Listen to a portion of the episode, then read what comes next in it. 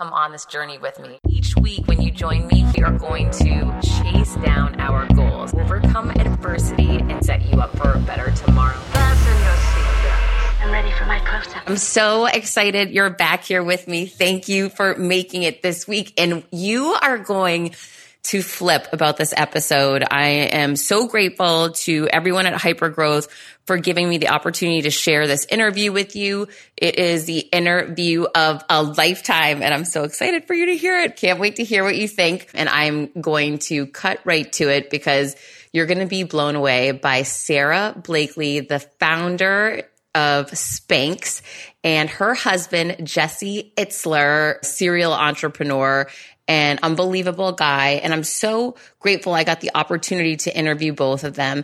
If you did not catch Hypergrowth in Boston, you've got to catch Hypergrowth in San Francisco. It's an amazing event where you get to meet thought leaders. And I got the opportunity to interview Sarah and Jesse live on stage. And now you get the chance to hear it. Can't wait to hear what you think.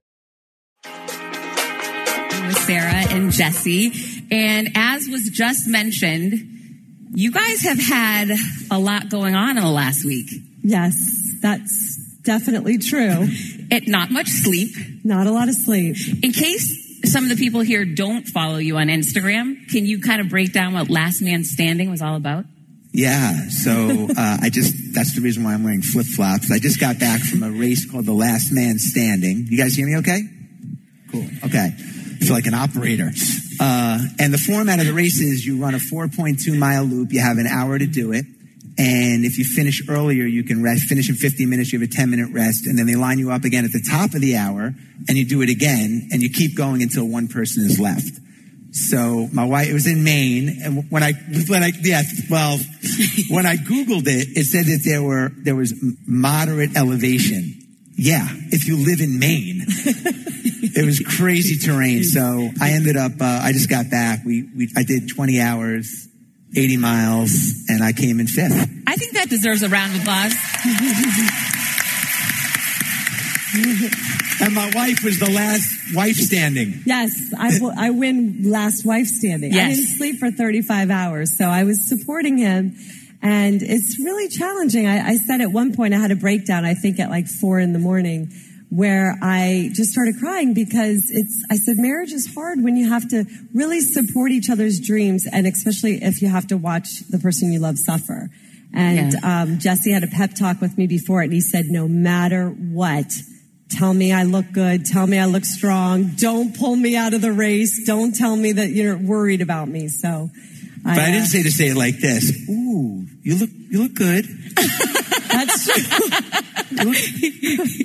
That's true. But it, it, was really a wild experience of just human spirit. You know, what we all have inside of us, that grit and determination. And there were 112 of really intensely impressive ultra runners there.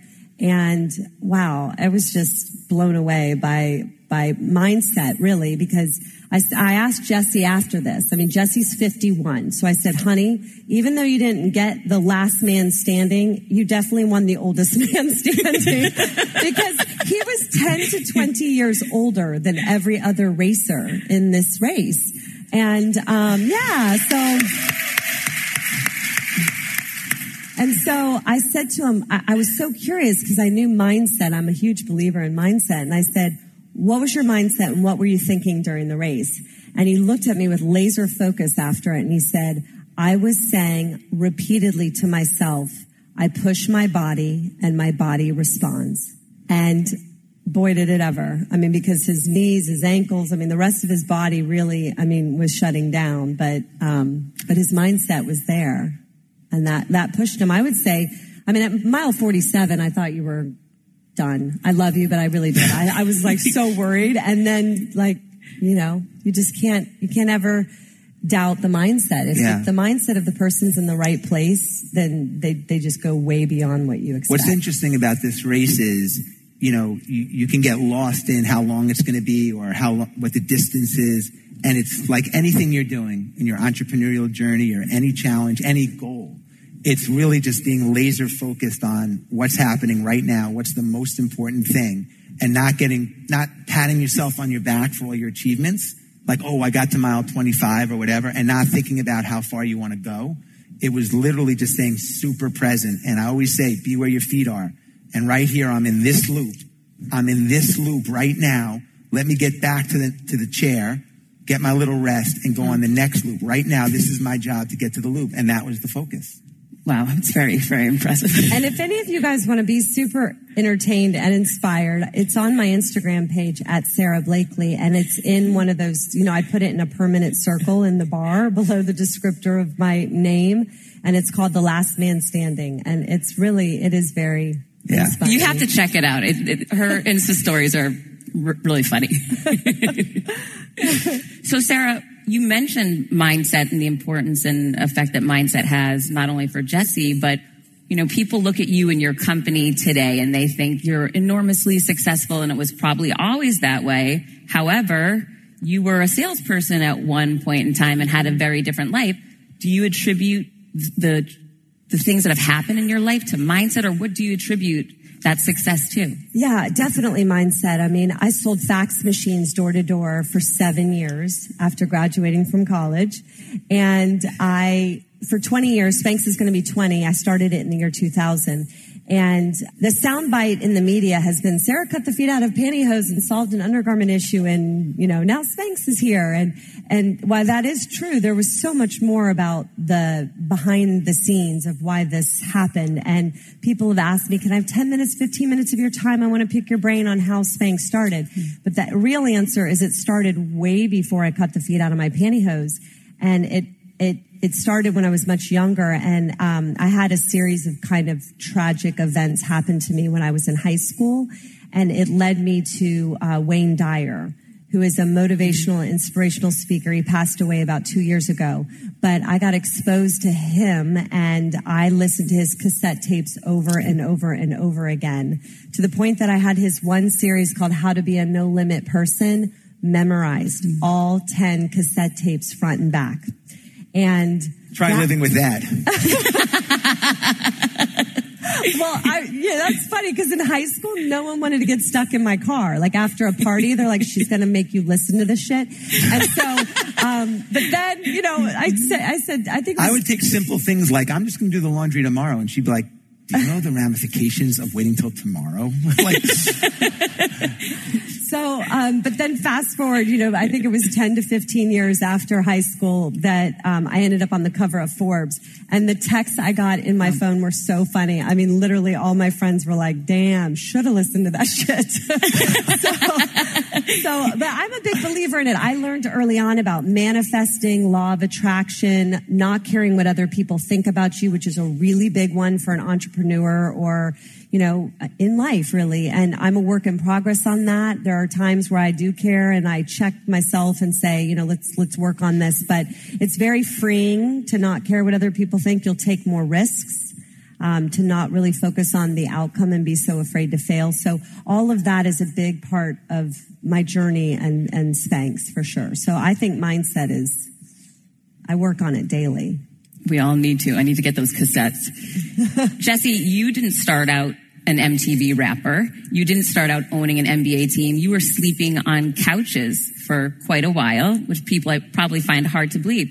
Do you attribute your success to mindset or what do you attribute it to? Well, I definitely have my own version of mindset. When I have a goal, I like to say that's the end of the movie. I go to the end of the movie first, where I want the outcome to be. And that's unwavering. I don't negotiate that. I, I don't try not to ever negotiate my goals. The script changes, the plot changes, how you get there. You have all kinds of obstacles, but the end of the movie really never changes for me. So that's my form of visualization and, and how I kind of attack it. Sarah, you mentioned that you didn't share your invention with anyone for that first year. Mm-hmm. Why would you take that approach instead of enlisting others to help you or support you through that? that really came from a gut feeling. I really honor my gut and intuition a lot and still do through the journey that I'm on. But when I cut the feet out of my pantyhose and started Spanx, um, I had actually asked for the idea two years prior. So I was selling fax machines. I had one really bad day. I'd been kicked out of an office again. I mean, I got usually business cards ripped up in my face about once or twice a week. Um, I got escorted out of buildings all the time. And this day was just hard. I mean, I'm seven years into 100% cold calling to sell people a fax machine. And I pulled over and I said, I'm in the wrong movie. How did this happen? Call the director, call the producer. This is not my life. Like I'm redirecting my life. And I went home and I wrote down a list of what I'm good at in, in the positive column and strengths. And I saw sales and I thought, okay, well, what is it about sales that I'm good at? And it led me to the fact that I like to offer people things that they may not know they need and then really makes a difference for them. And I wrote down in my journal that night, I'm going to invent a product that I can sell to millions of people that will make them feel good.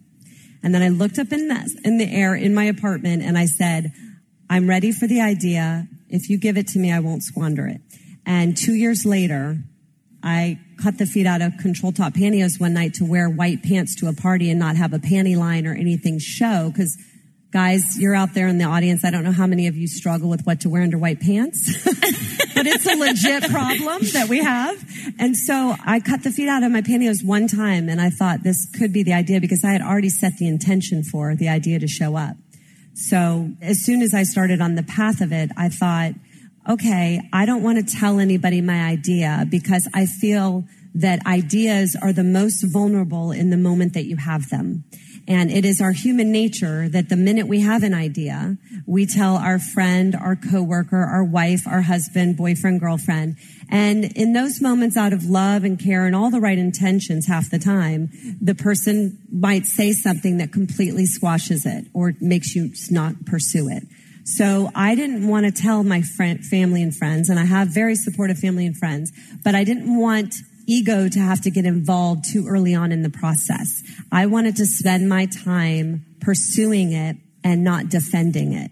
So at night and on the weekends for two years, I would sell fax machines during the day. And then at night I would stay up and I would, was working on the patent and I was, you know, doing all my research and driving, um, taking vacation days to drive to North Carolina where the manufacturing plants were and begging them to help make the first prototype.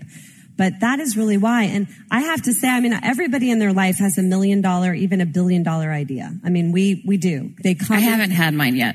Well, well, you do. And I feel like recognizing it is a big one. And then also holding it sacred for me. And I'm glad I did because I, I sat my family down a year later and all they knew was Sarah's working on some crazy idea. And a year later, I sat him down and I said, okay, guys, are you ready? It's footless pantyhose.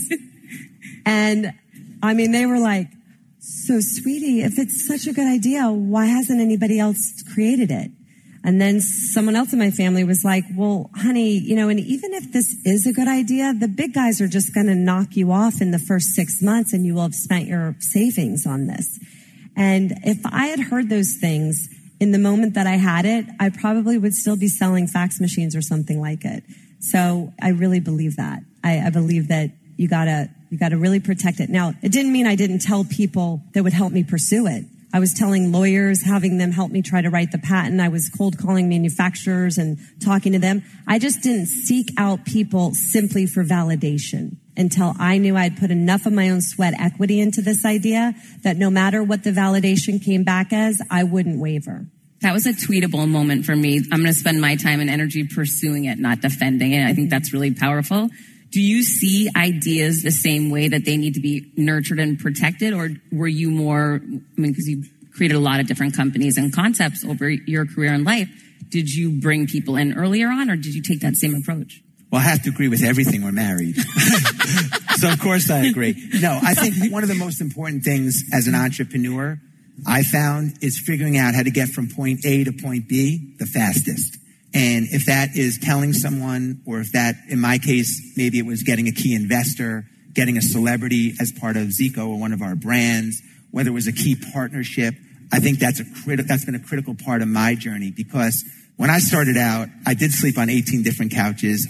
The one thing I needed that we all need is we need a story. We need momentum. People buy into stories and momentum more than they buy into products. Like we're the business plan.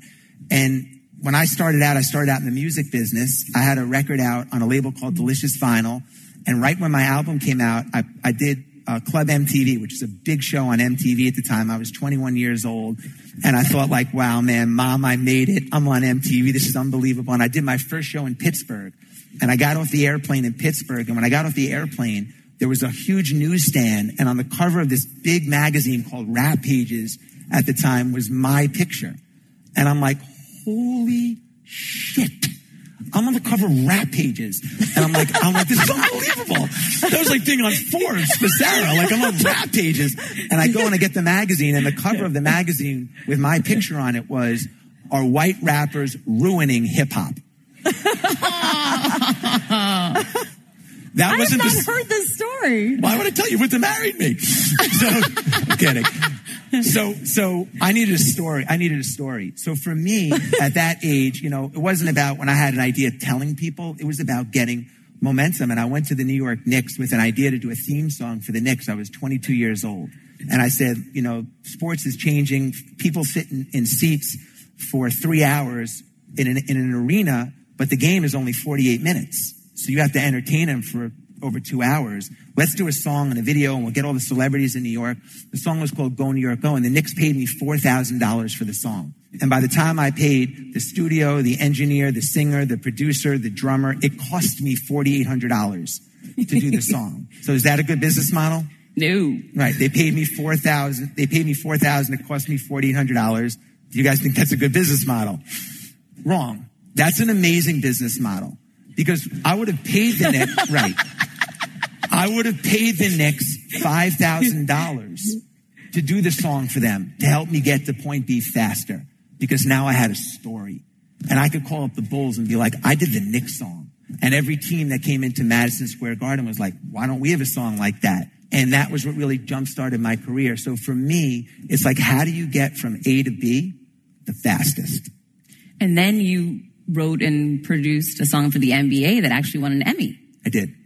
And then you created a company, another company out of this concept, right? So it actually was a good business model, losing $5,000. Yeah. Well, I mean, we, we figured out the business model after that. it wasn't sustainable, but it, it got me in the door and it got me momentum. And, you know, I always tell people that ask me if they're stuck, if they're overwhelmed, small wins. Just, you know, even in this race I just ran, there were, we all go through this period in any part of our journey where we're overwhelmed with self-doubt. Anybody, no matter what you're doing, even as a parent, as an entrepreneur, as a marketer, someone's bet, I'm not good enough. I don't have what it takes. Whatever. We go through this period of self-doubt. I had it in my race. I started off, I was like, couldn't run four miles. And once you get momentum and you start to believe and you can, you can have something that you can build on, that's super powerful. I mean, you got to create your own hype. Small wins. For sure. Are you tired of the stress and chaos of live launching? Who isn't, right? But if you've tried going evergreen, you know that's not the solution either. Hello, low conversions. So, what's the answer? The Circuit Sales System is designed to make sales for you every single day while giving your audience all of the excitement of live launching without you ever having to live launch again. What would increasing your current yearly revenue by 40 times look like for you? Okay, nobody's making any income guarantees here, but that's exactly what Nikki did for her business when she developed her circuit sales system. The circuit sales system is the automated system that combines the best of both live launching and evergreen with none of the worst.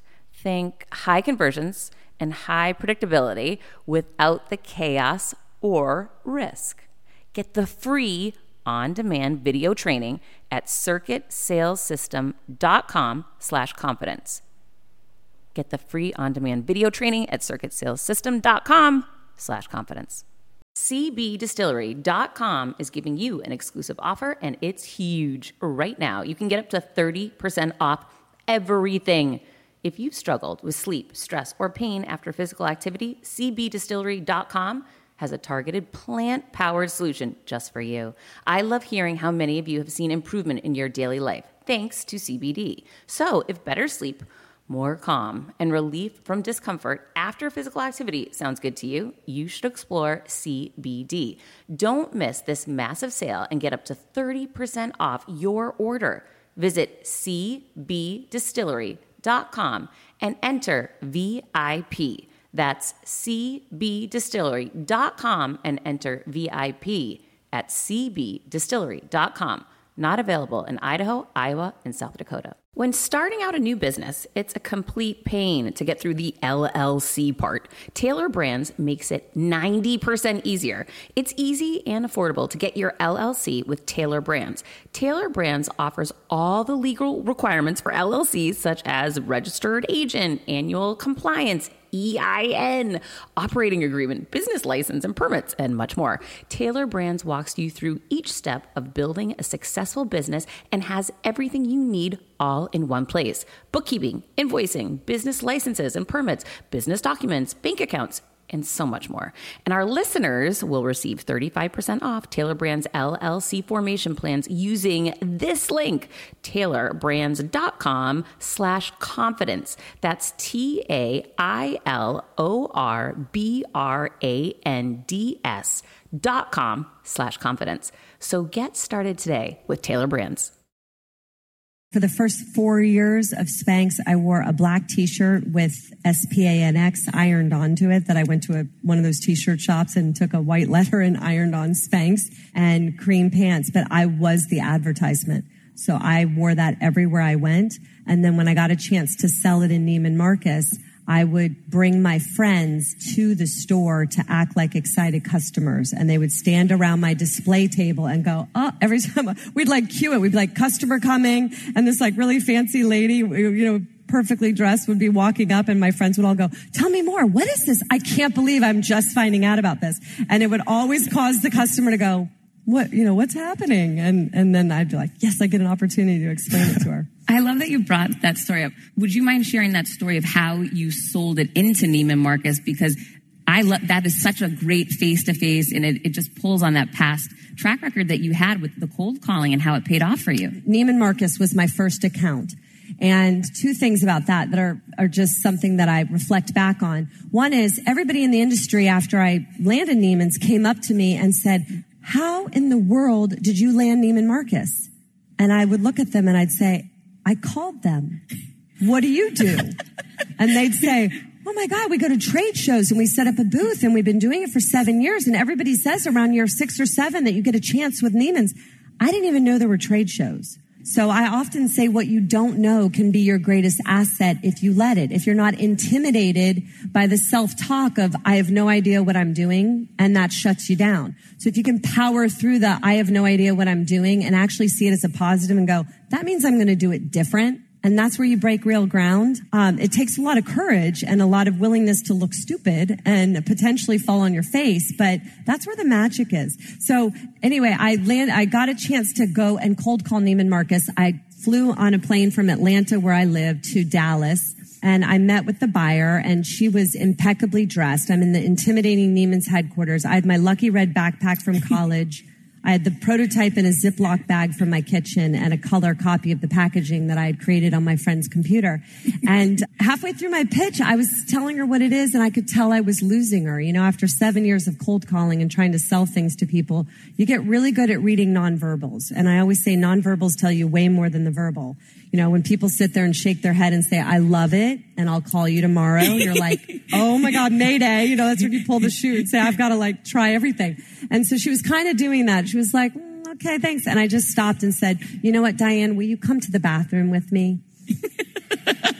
and she literally was like, excuse me? I'm like, I know it's a little weird, but um, can you just follow me to the bathroom and I'm going to actually show you what my product can do. I'm going to go in the stall. And she was like, oh, okay. And she walked down the hall and I went in the stall and I put it on under my white pants and I came out. So I showed her before and then I showed her with the product on and she just sat there and she goes, I get it. It's brilliant. And I'm going to try it in seven stores.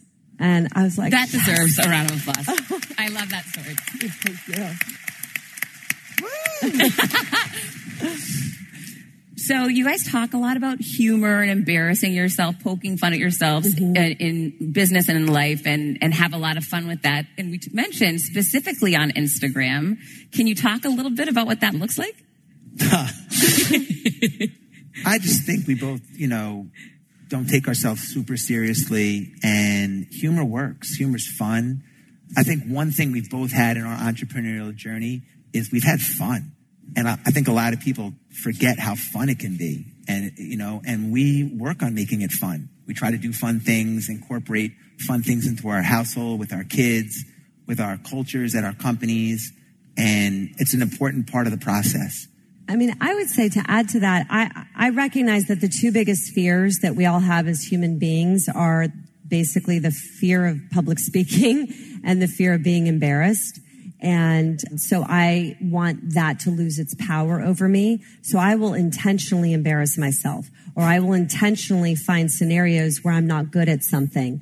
And then, uh, I, I go through it and it usually ends up making me laugh. Or if something ridiculous happens to me, I immediately want to share it with people because then I start to find that it loses its power over me. And then you also find that when these things happen, if you can make somebody else laugh or smile, then it was, wasn't all in vain. And that's where real human vulnerability and connection happens, especially even with your customers. So I learned that from selling fax machines. I mean, anytime I tried to act perfect or put on the perfect pitch, I got kicked out time and time again. You know, if I walked in and was like, look, I'm nervous. It's hard for me to walk through your door. I'm sorry. I know there's no soliciting sign. I mean, I would get farther with that, but just calling out the humanness and the real of what we're all dealing with and not being afraid of it. So we do that at Spanx too. We have oops meetings at Spanx where we have the whole company get together and we stand up and we share what we failed at or an oops or a mistake that we made and everybody claps and it's just like diffuses it. That's such a great culture. I, I, believe we actually may have a video or two that we can share. I happen to be a, a huge fan of this one bird video. if we could cue this video up, the oh, Instagram oh, yeah, stories. the- Lovely. is- yeah. Oh, great. Okay. I just did Good Morning America with my dress on backwards. I didn't A big thank you to Tom Kelly for message all day. Tom everyone. Oh my god! Oh my god! I was wondering why I was like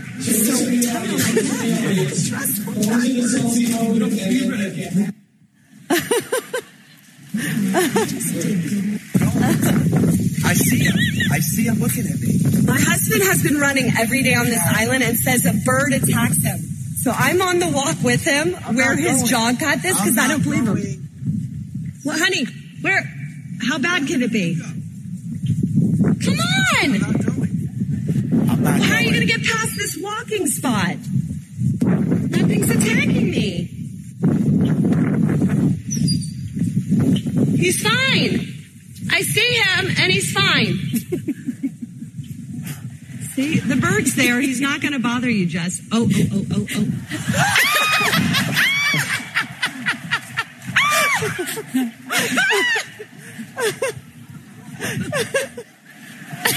That bird, that bird.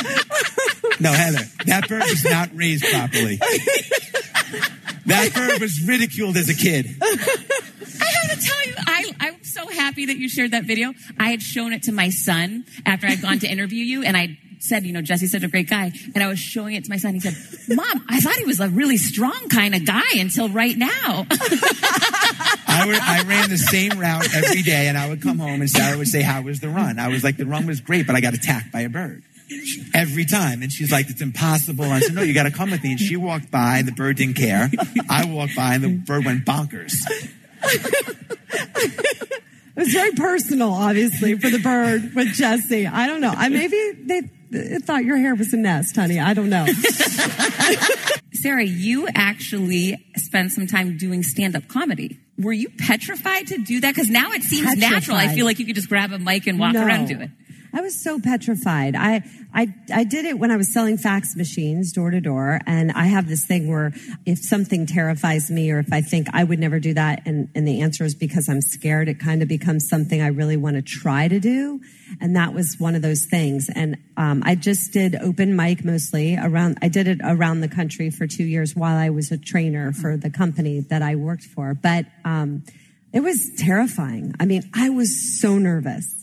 And I wasn't that good. So It sounds like the hardest job in the world. it's the hardest. Well, it's, I mean, it's taking the number one fear in America, which is public speaking to the next level. Cause you can be in front of an audience and be bombing and not really know, you know, like the whole back section could be asleep or on their phone and you still ramble on. But if you're doing stand up comedy, I mean, you get validation or you get crickets every 15 seconds. So it's like the most immediate, like you're failing, you're not failing, you're failing, you're not failing. And the only way to test it is in front of an audience. So you have to be so willing to bomb in front of a group of people. Or so to- please laugh at our jokes. yeah, people. exactly. Or to learn what's funny or not funny. So, but you know what? I didn't know it at the time. This combination, see, I wanted to be a lawyer, but I'm a terrible test taker. I'm not good in, like, I have trouble with reading comprehension. So I'm sure I have some sort of undiagnosed learning disability. Um, but anyway, the, so I, I was, did debate all through high school and college. And then I get to the LSAT and I bombed it. Not once, but twice. So it derailed my whole vision of being a lawyer. And that was really depressing at the time. And then I, I naturally then went to Disney World and tried out to be goofy. And you have to be, you have to be five eight in order to be goofy. And I'm only five six. So I'm the height of a chipmunk. So like this was rock bottom for me. I mean, my family, everyone was like, what's happening? I said, I, I'm too short to be goofy and I don't want to be a chipmunk. And so I just started selling fax machines door to door because it's really, I mean, you needed a pulse to be hired there. And, um, so anyway, but the stand up comedy I, I did, but life has a weird way of giving you these experiences because when I started Spanx, the combination of the amount of rejection I had had was perfect to start a company because I was told no every day for two years. The idea is no good. No, thank you. We don't want to help you. We think this is stupid, whatever. And it didn't really phase me. And then the writing comedy for two years while I was doing that helped me do all the writing for Spanx and the marketing. And Spanx didn't advertise for 16 years. We became a household name and a household brand around the world without ever advertising. And I believe we did so much of that through humor and through the connection that we had with our customer and storytelling. Jesse mentioned it. Lead with story. Your customers are so much more interested in why than they will ever be interested in what. What you're selling, why you're selling it, why you're doing it, who are you in the world, what matters, what's your why. That is what people really respond to. So, um, and to, if you can do it and make somebody laugh or smile, it's so much better. I mean, you then you have a chance of them telling five other people, which is what happened with Spanx. You know, it became a word of mouth brand. Jesse, did you have that same experience that Sara had getting into stand up comedy, being afraid of it when you became a rapper? Was it that same, you know, we were petrified it or did you gravitate towards it? Well, the first, right when I got signed to my record label, Delicious Vinyl, they had two huge acts at the time. One was a guy named Tone Loc. Some of you might not remember Tone Loc. Yeah, Wild Thing, Funky Cold Medina. Yep. The other was a guy named Young MC who won a Grammy for his song called Bust a Move.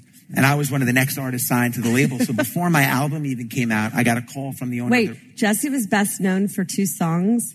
Shake It Like a White Girl and College Girls Are Easy. Please Google it. Please Google it. right. So anyway, so I get a call. Which, I- which, which I had a lot of fun telling my dad. You know, I was oh like, Dad, Dad, I think I met the one. He's like, That's nice, honey. What does he do? I'm like, Right. He's a rapper, best known for "Shake It Like a White Girl" and "College Girls Are Easy." people buy into, people buy into stories. This is all part of the plan. Anyway, before my album came out, I got a call from the owner of the record company who said that they're having this huge concert in Atlanta, where we live now, at the Georgia Dome, and they were busting in 36,000 inner city kids from all over the state of Georgia for this concert that they coined the Increase the Peace concert, because they were going to have black artists and white artists come together in this community bonding event. And the day before the concert, Vanilla Ice canceled, and they needed a white rapper. So they volunteered me to be the white axe. So I get to the venue, and as soon as I get there, I, meet, I recognize immediately like the place is unruly.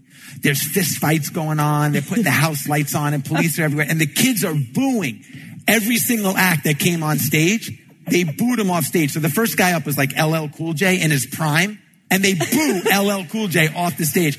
I'm sitting over here in the green room about to go on next to sing my song called Shake It Like a White Girl. so I called my mother and I said, Mom, I got a really big problem, man. They're booing LL. And she was like, Sweetie, just be yourself. They're going to love you.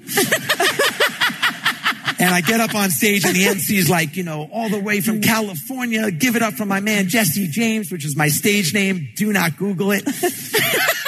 And as I'm going on stage, the record company gave me some t-shirts, like promotional t-shirts. So I grab them. And as I come on stage, I'm like, I'm looking at the kids in the front row and they're pissed off that I'm even invited to the venue, but I have these t-shirts. So I'm like, does this section over here want some free t-shirts? And the kids go crazy. I throw them out. I'm like, this section over here to my right, you want some t-shirts? They went nuts. I threw them out. I'm like, middle section, you want some t-shirts back there? They went bonkers. I threw them out. I said, thank you very much. Salt-N-Pepa's up next. I got the fuck out of there, man. That's never let them boo you. Never let them boo you. It's like the first rule I got in business. That, no, I'm not doing stand up. How animated is this man? Oh my gosh, I can't take it. Okay. So, Sara, after you had made it, you made a very shocking decision, in my opinion, to really put yourself out there and go on Richard Branson's reality TV show. Why did you make that decision? You know, I read his book in college, um, and I really thought he was seemed like such an interesting guy that I would like to know. And so I, that was the start of it. And when he uh, declared that he was doing his own version of The Apprentice, his own reality show, I just thought this was a great opportunity to meet him. And he started Virgin overseas in London. He's just a really colorful, fascinating, adventurous guy. Yeah. So Spanx was four years old at the time and my lawyers literally begged me not to do it. They're like, why would you ever do a reality show? You're the face of this brand and you're putting your reputation over to Fox and you have no idea what they're going how they're going to edit you or what they're going to do. And I just, I just had confidence that Richard, from what I'd read about him, wouldn't wouldn't be a part of something that would wouldn't edit me the way that I am. But I got a 27 page contract before I did this. And it was the most insane contract. It literally said we can burn you, we can submerge you underwater, we can drop you in political unrest. I mean, it was like insane. Wow. So my dad is a lawyer and I emailed it to my dad and I said, Dad, I'm thinking about doing this reality show. Can you help me edit the contract? And all he wrote back was no sane person would sign this. Love dad. and I signed it and I went and uh, Which is a great influence on our kids. yeah, we have not let the kids see the video footage, but it was two months of the most intense stuff. What they didn't tell me, but I should have figured out and put the two and two together from the contract was that if you lost the business challenge, each business challenge took place in a different city around the world. So instead of every challenge being in New York City, one was in Hong Kong, one was in Africa, one was in Tokyo. So I mean, it was wild. We were traveling all around the world. But if you didn't win the business challenge, instead of going to a boardroom and just being fired, you had to do a world record breaking death defying stunt with Richard. And two days into filming, I literally was in Atlanta in the Starbucks line like the day before. And then the next day I'm in England and they woke me up at three in the morning and handed me a helmet. And I said, I'm an entrepreneur. Why do I need a helmet? and I had to scale the side of a hot air balloon at 10,000 feet in the air and have tea on top of the hot air balloon with Richard. And you're afraid of heights. And I'm so afraid of heights. Like I cry on planes. I cry during takeoff. I don't like heights. Yeah. So that was crazy. And that was the first day of filming, but Jesse can't even watch it. Jesse's watched like half The, of the, the, first the stunts episode. got so ridiculous. It was like, Sara, cl- climb the scale the top of the building and jump in this glass of water, you know. and then when you're in the, we're going to throw you in with the sharks, and then you swim around and come up. I was like, what? This is crazy. So you guys weren't married back then. No, No. He, he didn't know me then. No. Was it worth it now when you look back? Are you glad that you did that? I'm so glad I did it. I mean, I think that I, I, I don't think I would have done the challenges if I was a mother at the time, but I wasn't. I was single and Definitely not. yeah. But yes, I'm so happy I did. I mean, Richard's actually a great friend. I'm actually going to Switzerland this Friday with Richard and about 35 entrepreneurs from around the world, and we're doing a physical challenge through the Swiss Alps to raise money for education. And I'm not like my husband. I'm not this physical, you know, challenge person, but I had had too much tequila when Richard asked me if I wanted to go, and I said yes. And so now I'm going. I I'm hate it when that slightly happens. terrified. But um, we're going to swim, bike, and hike through Switzerland, and it starts with a glacier lake swim in a full body wetsuit. Well, just in case you guys haven't can't picture this or haven't seen this show, we brought you a clip. Oh, so you that have a can- clip? Which we- clip is we it? brought- Is it of the brought clip. balloon? Can you cue the Next video? challenge is that we're going to go up into the top of the balloon, something I've never done. It's not going to be easy at all. On the top of the balloon, we're going to have a tea party and have a discussion. Being hoisted out on the ladder, suspended at 10,000 feet on the side of a hot air balloon, is terrifying. I am so scared.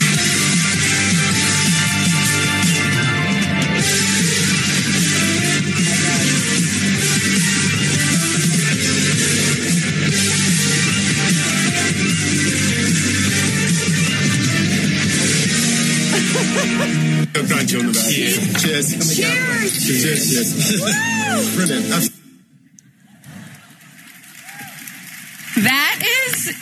I'm in a full sweat. I'm in a full sweat. I don't. I don't. I'd watch rather, that. you just for, watch I'd rather run for 20 hours.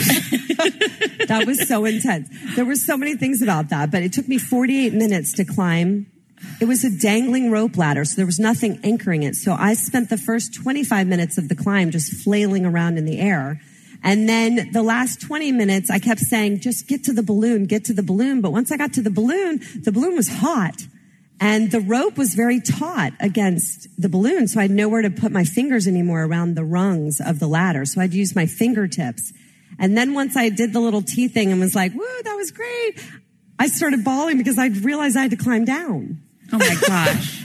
I was like, wait, how do we get down? So we had to go back down the ladder. It sounds horrific. Yeah, no, but it Thank was- God you're here. Listen, I'm here, and what an experience.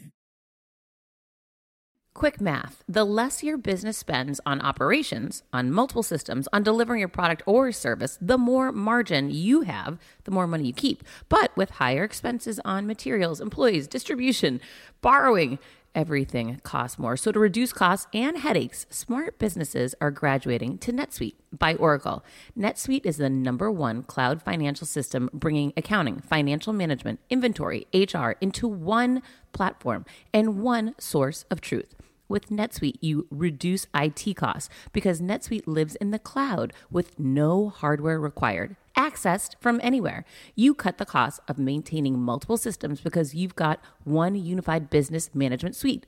You improve efficiency by bringing all your major business processes into one platform, slashing manual tasks and errors. Over 37,000 companies have already made the move. So do the math. See how you'll profit with NetSuite. I want you to know that finding ways to be more efficient, cut costs, and get rid of errors and mistakes can completely transform your business, boost your performance at the same time. This is why you need NetSuite now. Now through April 15th, NetSuite is offering a one of a kind flexible financing program. Head to netsuite.com slash Monahan. netsuite.com slash Monahan netsuite.com slash Monahan. When I started podcasting, an online store was the furthest thing from my mind. Now I'm selling my group coaching on the regular, and it is just so easy, all because I use Shopify.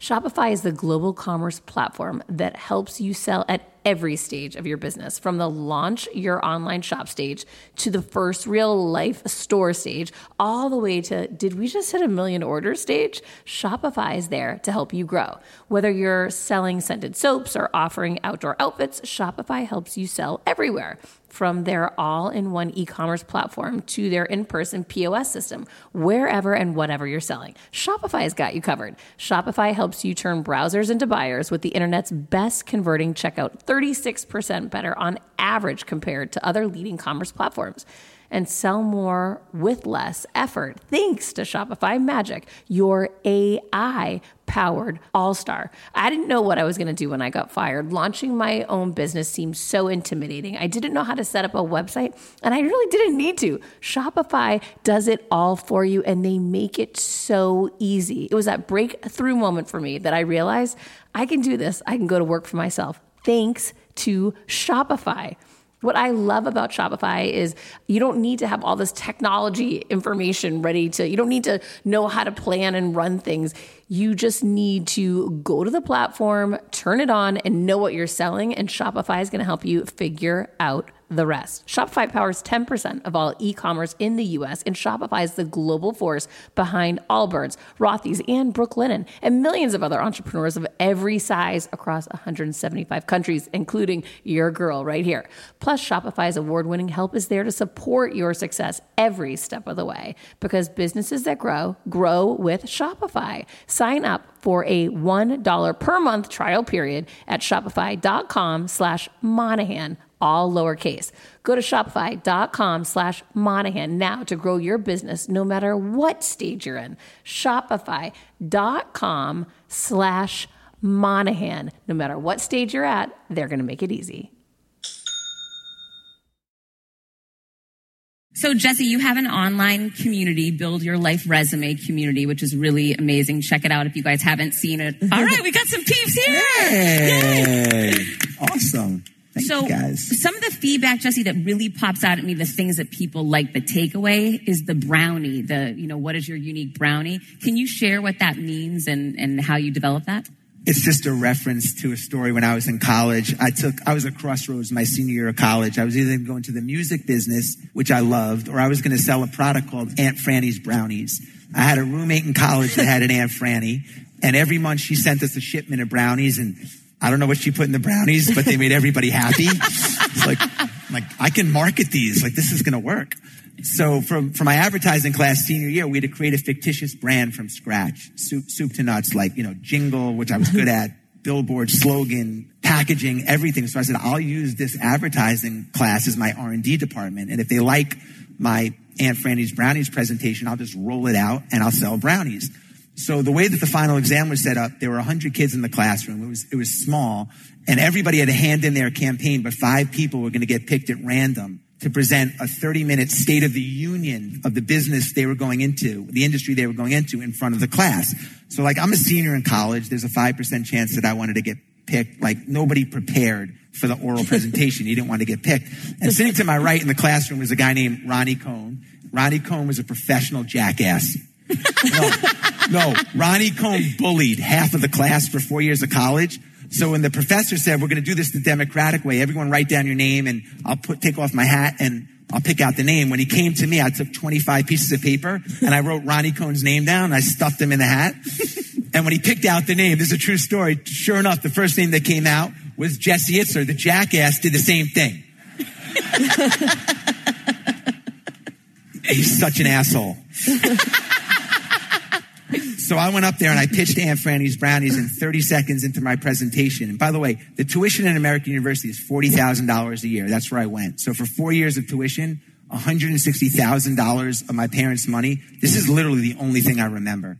The professor stopped me for $160,000. He stopped me in the middle of my presentation, 30 seconds in, and he said, son, I want to know what is your point of differentiation?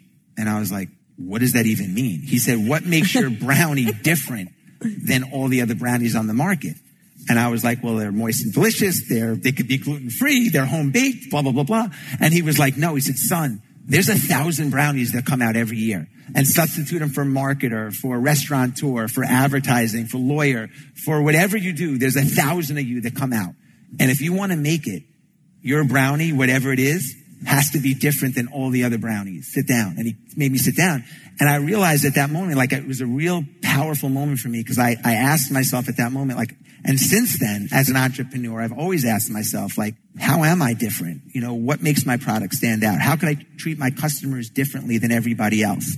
Sara mentioned it early, but like if you, if you rip up the playbook that everybody in the industry is using. And you say like, well, how would I do it if I never was taught how to do it? That's where innovation comes from. So I always ask myself in an authentic way, you know, if you're quirky, be quirky. If you're this, be this. But what makes you different? I just remember, not to belabor this point, but I remember when we started Marquis Jet, which was a private jet company that I started with my, my partner. We had no aviation experience. We had no airplanes. We didn't know a lot of rich people. And we started this company that, and, and not a great formula for a private, but we ended up building a company that did, that did $5 billion in sales. And we sold it to Warren Buffett's NetJets. And I remember sitting with our sales team and I would go in and I would listen to pitches and they would pitch the way Kenny and I, my partner and I were pitching. And I'd be like, what are you, you can't, what are you doing? Like you're a single mom. Tell, be who you are, you know, and be unique for you and be different for what you are. You can't, you're not the co-founder. So it's always been a mantra of mine to just kind of like what makes you uniquely different. And that was a question Sara asks all the time to, to her team and to her employees, you know. She always asks her employees, if no one taught you how to do your job, how would you do it? Yeah, because we're on autopilot as human beings. I mean, think about it. Almost every single thing that we do, someone taught us how to do it or we observed how it was done. And so I like the space of closing your eyes and saying, if no one showed you how to do this, how would you do it? Like, would you be doing it differently? And oftentimes you will, and the answer or the vision comes to you, and then that's a real nugget for yourself. Yeah. I would just put an asterisk next to that because, you know, I just ran this race and I'm a big believer in becoming the expert in the space you're going into. So before I approached this race, I called everyone that I could find, anyone I could find that did this race and asked them a lot of questions. How many calories do you have to take? How many ounces of fluids do you have to take every hour? How much sodium do you need every hour? And in a very, very short amount of time, I became what I believe in my own head was an expert. And I would come in every station and say to my pit crew, I'd be like, I had one goo, half a bottle of Roctane, which was this drink that I was drinking. I had 200 calories, 70, you know, I need six, 350 milligrams of soda. Like I was very aware of it. So in certain circumstances, you want to become the expert and follow the advice, but in others, you, you want to stand out for what, you know, what, what you are. Please do not get mad at me, but unfortunately, we have to move to the lightning round of questions, and we're about ready to wrap up. And even though no one wants these two to leave, okay, what's happening in your life right now? I'm going to Switzerland on Friday. Which sounds very fabulous. Challenge. That sounds very exciting. Okay, how do you feel when you're in a room with Richard Branson, Microsoft Giving Pledge? How do I feel when I'm in the Giving Pledge room? Um, super humbled and how did I get in this room? Pinch me kind of feeling. Sara's agreed to give away half of her wealth to charity. Amazing.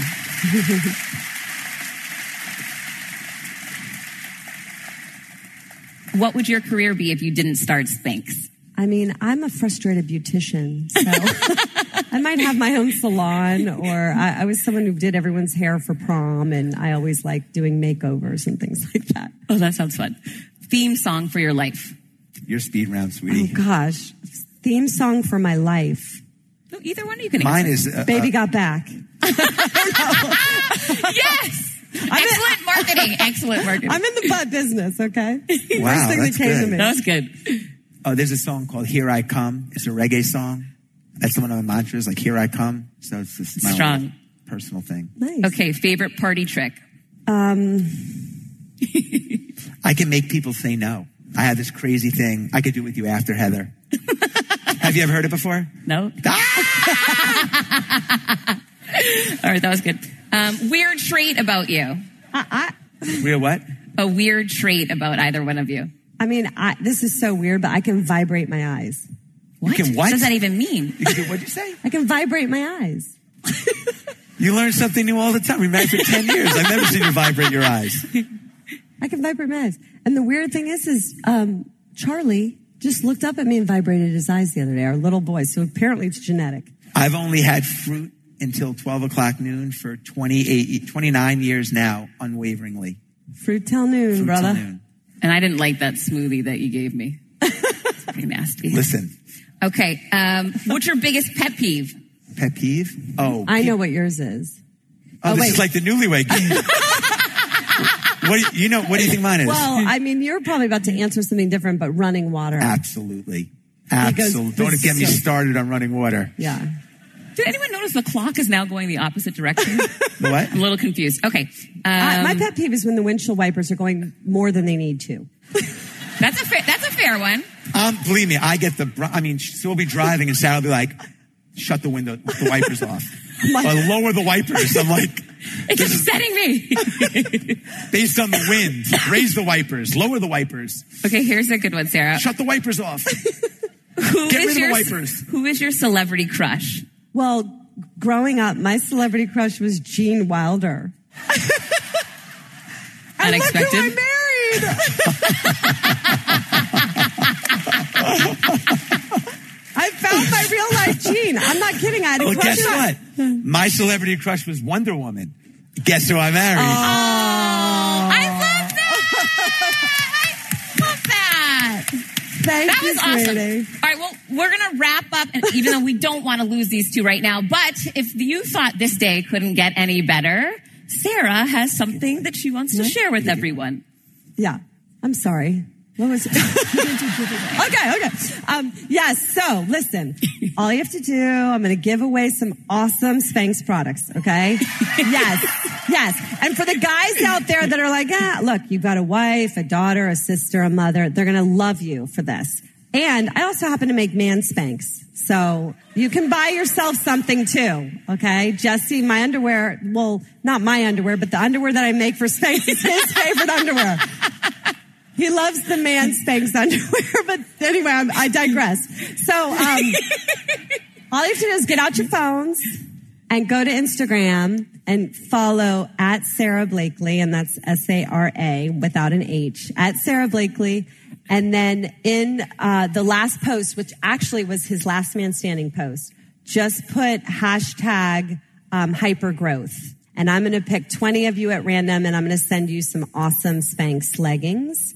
And if you're a guy and you don't want leggings, you want something else, I'm happy to send that to you. But these, we have a cult following for our faux leather leggings. People love them. You'll love them. Hold on. Can I do a promotion? If you guys, You're going to out promote no, I'm me, gonna, are I'm gonna out- I didn't know you were doing a promotion. We just found out. All right. Go to my Instagram at oh Jesse Itzler. Use the same hashtag. Come to a Hawks game with me courtside. I'll take three people. Is amazing! Hey. That was Nah, awesome. nah. you can wear your Spanx, and I'll pick three people. You'll come to a game.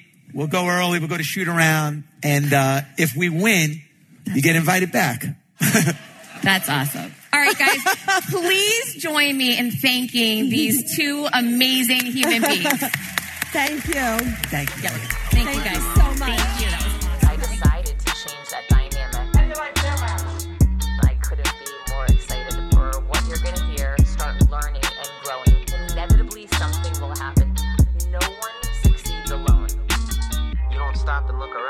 A while, you could miss it. Come on this journey with me. Hi, I'm here to tell you about a new podcast that I am so excited about Negotiate Your Best Life, hosted by Rebecca Zung, a part of the Yap Media Network. As a globally renowned narcissist negotiation expert and an attorney recognized by U.S. News as a best lawyer in America, Rebecca shares her invaluable insights and strategies for navigating life's toughest negotiations. By drawing from her own experiences and the wisdom of her high profile guests, such as Bob Proctor, Mark Victor Hansen, John Gordon, and Rebecca delivers empowering advice that will inspire you to reclaim control of your life. Negotiate Your Best Life is all about how to negotiate your way to greatness. She provides practical guidance on how to break free from toxic relationships, stand up against injustice, and transform chaos into freedom, possibility, and purpose. Many times, the first negotiation you do is with your own in the morning. In the morning is when you wake up, and that's when Negotiate Your Best Life is time for you. It's about to find your way to greatness, conquering obstacles, and creating the life you truly deserve. Get ready to slay, thrive, and unlock your full potential. Don't believe me? I'm going to go ahead and share some of the reviews that are out there so you can hear and you can believe too. You have helped me so much these last few weeks. I was with a narcissist for two years. She drove me to the point I wanted to take my own life. Listening to you has made a massive difference, and now I know what I'm with. Thank you, Rebecca. Now, the recovery. Thank you for gifting the knowledge to believe in myself again. You have unknowingly helped me legally represent myself through criminal, federal, and civil court proceedings with a narcissist. There would be so many people around the world that you're helping without even knowing, like me. You saved my life. Emma, 35 years old, Australia. If you are ready to stand up against injustice and transform the chaos in your life into freedom, possibility, and purpose, then check out Negotiate Your Best Life now. Subscribe to Negotiate Your Best Life with Rebecca Zung on Apple Podcasts, Spotify, or your favorite podcast platform.